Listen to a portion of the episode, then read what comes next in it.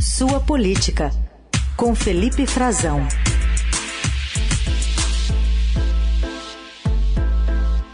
Novidade, mas com alguém conhecido que agora é nosso colunista fixo às terças e quintas a partir das oito da manhã. Frazão, bom dia e bem-vindo.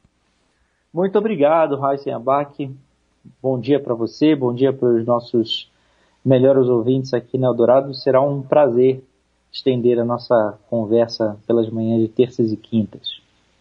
Tenho visto que você está conversando aí com muita gente né, nas redes sociais, né? Ouvintes também estão se manifestando, né, Frazão? É verdade. Inclusive recebi mensagens aí de ouvintes, né?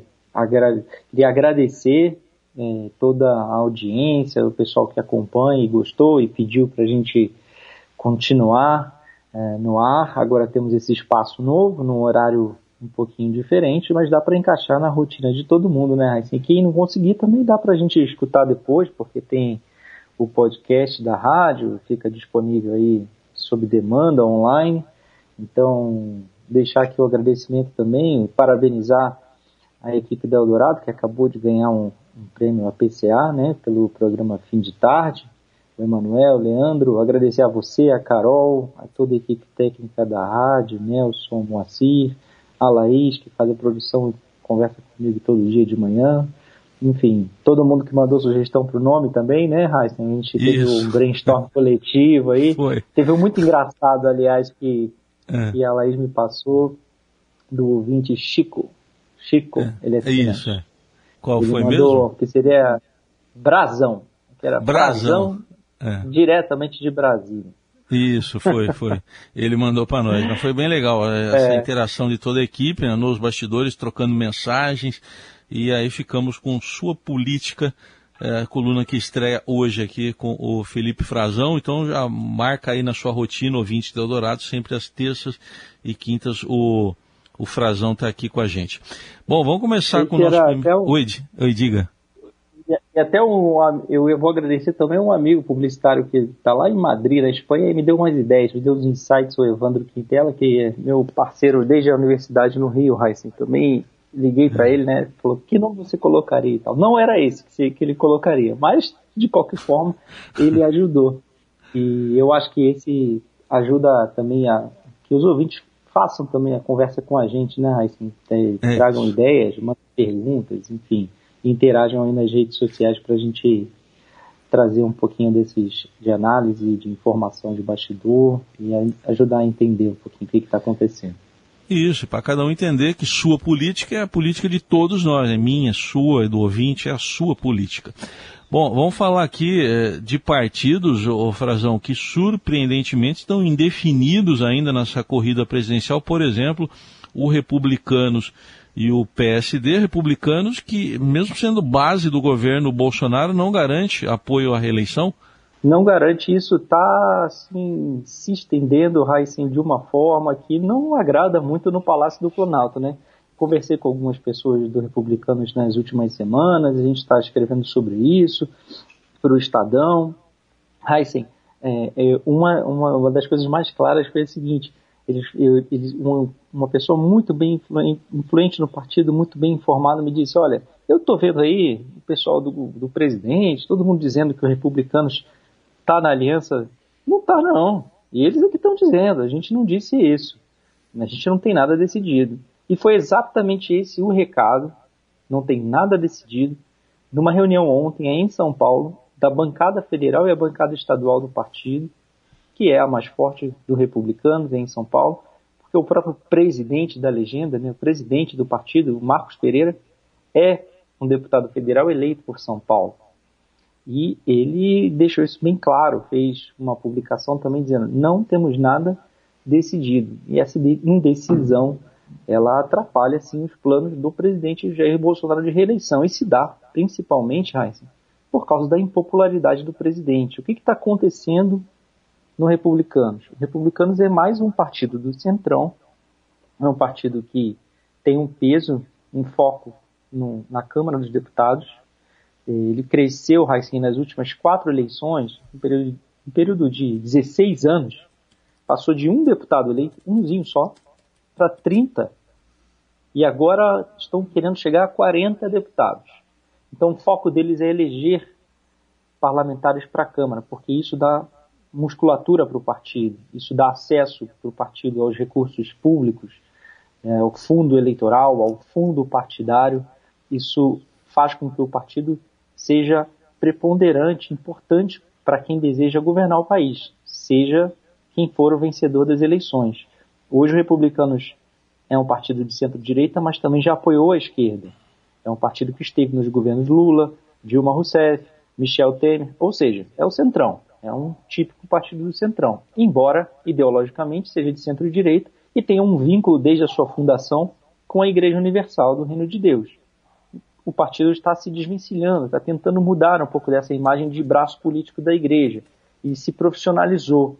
E esse projeto, que é comandado pelo Marcos Pereira, que ele é, bispo da, da Igreja também, está licenciado, mas ele trabalha muito profissionalmente.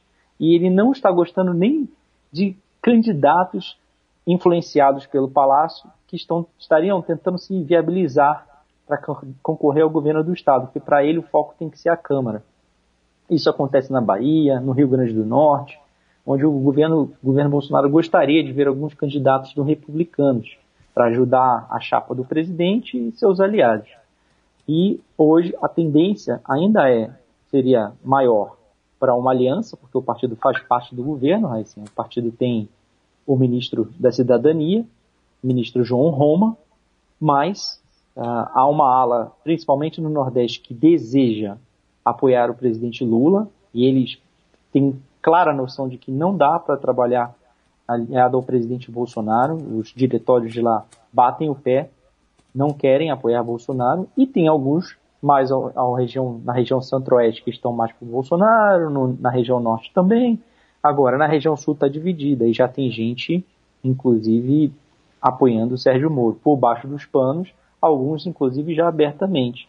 Um deles é o, o consultor Guto Ferreira, com quem eu também conversei, que me confirmou que ele está ajudando agora a, a campanha do Sérgio Moro. O Guto Ferreira é um homem de confiança do Marcos Pereira, trabalha com republicanos há vários, há vários anos, ajudou a entender esse, esse eleitorado conservador, essa onda conservadora, e a moldar o discurso do partido. E agora ele vai ajudar o Sérgio Moro, o candidato do Podemos. Então, pode ser que o partido, assim, no fim, isso está sendo avaliado e está ganhando força, essa tese, fique neutro, em vez de, de fato, aliado a Jair Bolsonaro, embora seja um partido do Carlos Bolsonaro, tinha sido até pouco tempo do Flávio Bolsonaro e o próprio presidente admitiu, antes de se filiar ao PL, que era um partido com quem ele vinha conversando e cogitando se filiar. Muito bem, são movimentações que a gente vai continuar acompanhando, mas tem outra também, né, Frazão? Outra aí que é do PSD, né? Então vou ressaltar aqui, sempre falo em rádio tem que falar D de dado, né, para a gente não confundir com o PSB de bola. É, o PSD também é muito cortejado, né, por vários lados aí. Mas como é que está a história do PSB ter, PSD ter candidato próprio? PSD de dado, isso mesmo. Isso. Partido Social Democrático. É o partido do caçado, vamos dizer assim, que fica fácil do pessoal entender. Mais fácil. Aí em São Paulo, todo mundo, todo mundo conhece. É o ex-prefeito Gilberto Kassab. Ele tinha um plano, plano dele naufragou, empacou. Até agora não deu certo. Não deu certo porque ele queria lançar o presidente do Senado, Rodrigo Pacheco, principalmente, Heisen, porque o PSD também tem divisões. O PSD tem essas, uma ala mais bolsonarista, mais governista, outros é, é, de oposição. É também um partido que poderia se encaixar no centrão, embora ele não queira conversa e tente se desvencilhar dessa peste também participou do, de governos do PT, foi criado inclusive com a simpatia à época do governo Dilma Rousseff, em 2011, aí em São Paulo, eu acompanhei esse processo, teve o aval para ser, ser criado, virou um case de sucesso, depois ele abandonou o governo Dilma, passou para o governo Michel Temer e tem uma postura dúbia perante o governo Jair Bolsonaro. Alguns deputados, senadores indicam cargos, inclusive, para o governo, outros participam em caráter pessoal, outros integrantes importantes do governo, como Guilherme Afif Domingos, que foi vice-governador de São Paulo, foi ministro do governo Dilma e hoje participa do governo uh, do Jair Bolsonaro também, e outros quadros do PSD. Eles estavam querendo evitar um racha e manter uma candidatura própria. O Kassab lançou Rodrigo Pacheco, presidente do Senado, mas até agora, Heisen, você viu alguma coisa? Nada, nada. Sumiu. Ninguém viu. Ninguém viu, ele sumiu. Eu conversei com pessoas também que estão aconselhando o Rodrigo, que ouvem, que participam da intimidade dele, e é o seguinte, porque está muito estranho, porque até agora ele não fez nada, né? Não fez nenhum movimento. E ele só tem 1%, 1% nas pesquisas de intenção de voto. Agora, se a decisão era para ocorrer em março, como eles planejam, e uma das variáveis que ele considera é que o cenário se mostre aberto para que ele possa concorrer e crescer e de fato disputar a presidência da República, não entrar só para fazer número, era para ele estar se movimentando, né? Como estão fazendo os é. outros adversários dele. E ele, como é presidente do Senado e do Congresso, preferiu descansar, Essa é a justificativa. Então, se nem ele está se empenhando muito agora nesse, nesse início, isso lança muita dúvida co e cobiça, principalmente, sobre o destino do PSD, dele mesmo, do Kassab, e e a, a, principal delas vem do Lula, né, o ex-presidente Lula, que está fazendo uma ofensiva e deve conversar nos próximos dias também com o Kassab para tentar atrair o PSD. O martelo não está batido, o Kassab diz que o, Rodrigo Pacheco não jogou a toalha ainda, mas é, isso pode ser mesmo iminente. Está ficando cada vez mais claro se a, se a gente elencar os fatos e analisá-los o que está acontecendo e o que deveria estar acontecendo, que não está, que era o, o, Pacheco mais empenhado na sua própria campanha, divulgando o seu nome, já que ele é praticamente desconhecido, não há sinais de que ele quer levar essa candidatura adiante.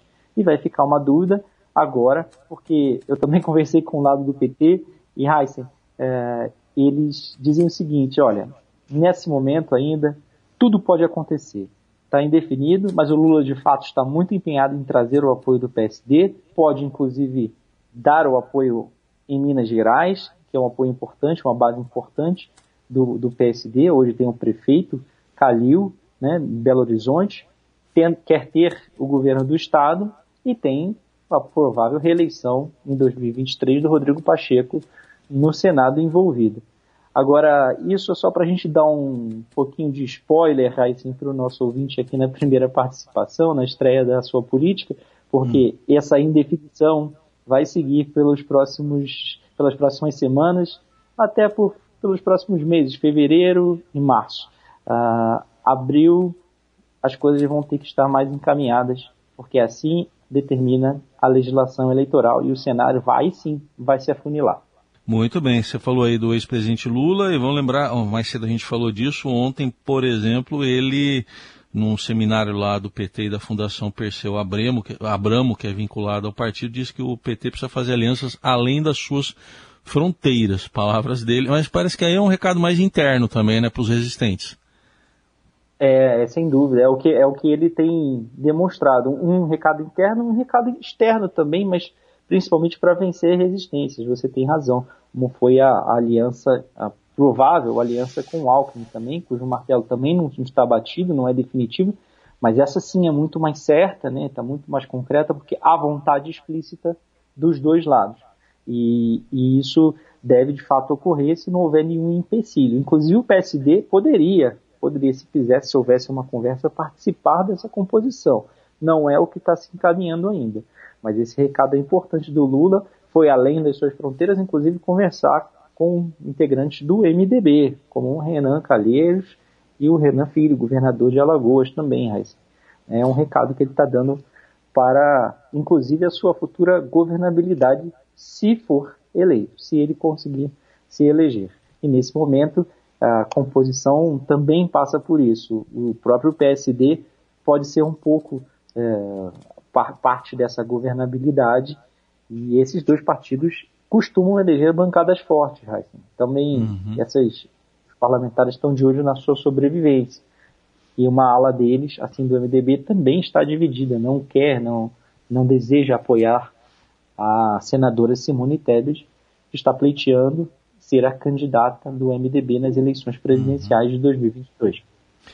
Muito bem. Para fechar sua estreia aqui com a gente, Frazão, você tem uma dica de filme?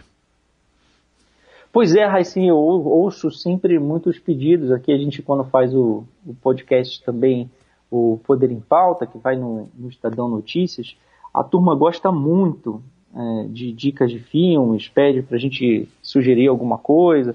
Como é sua política, né? A nossa política, é. eu vou indicar um, um filme novo. Na verdade, é uma série documentário, né?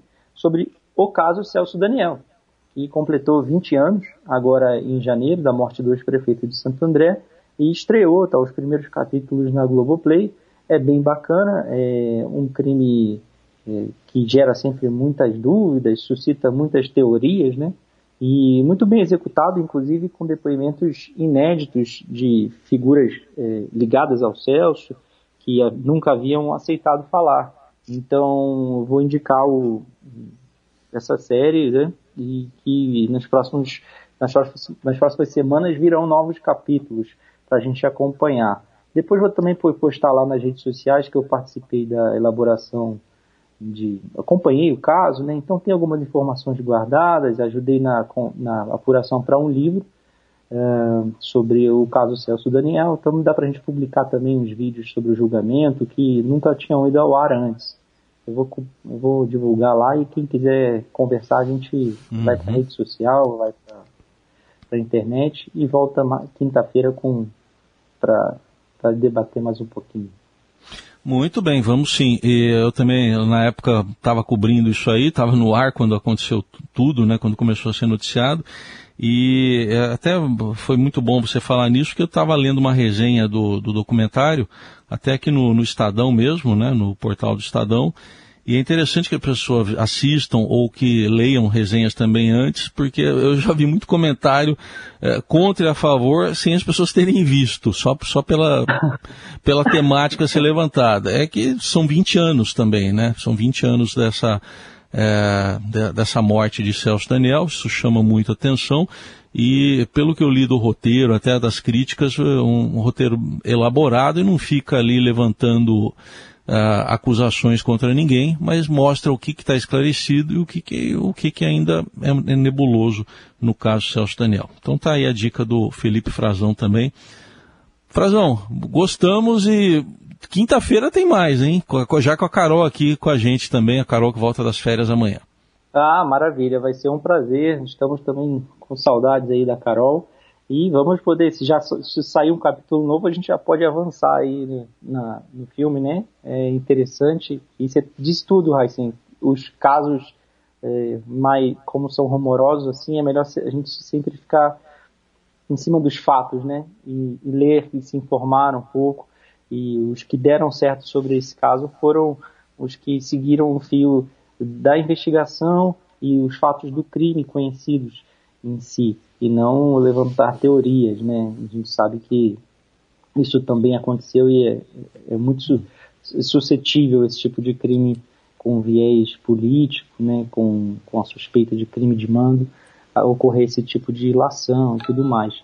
Mas aí a gente vai ver eh, durante a, a, a exposição do documentário, tem livros e tudo mais, tem muitas reportagens também no próprio Estadão, no acervo Inclusive, nosso colega Marcelo Godoy está dando depoimentos é, no livro, no desculpe, no filme. É, ele cobriu a, também. A dele, ele cobriu isso do caso. Vai ser um tá. prazer. Valeu, então. Frazão, Felipe Frazão, com a coluna Show Política, que acabou de estrear aqui na Eldorado, volta na quinta-feira, a partir das 8 da manhã. Até lá, Frazão. Um abraço. Um abraço. Tchau, tchau.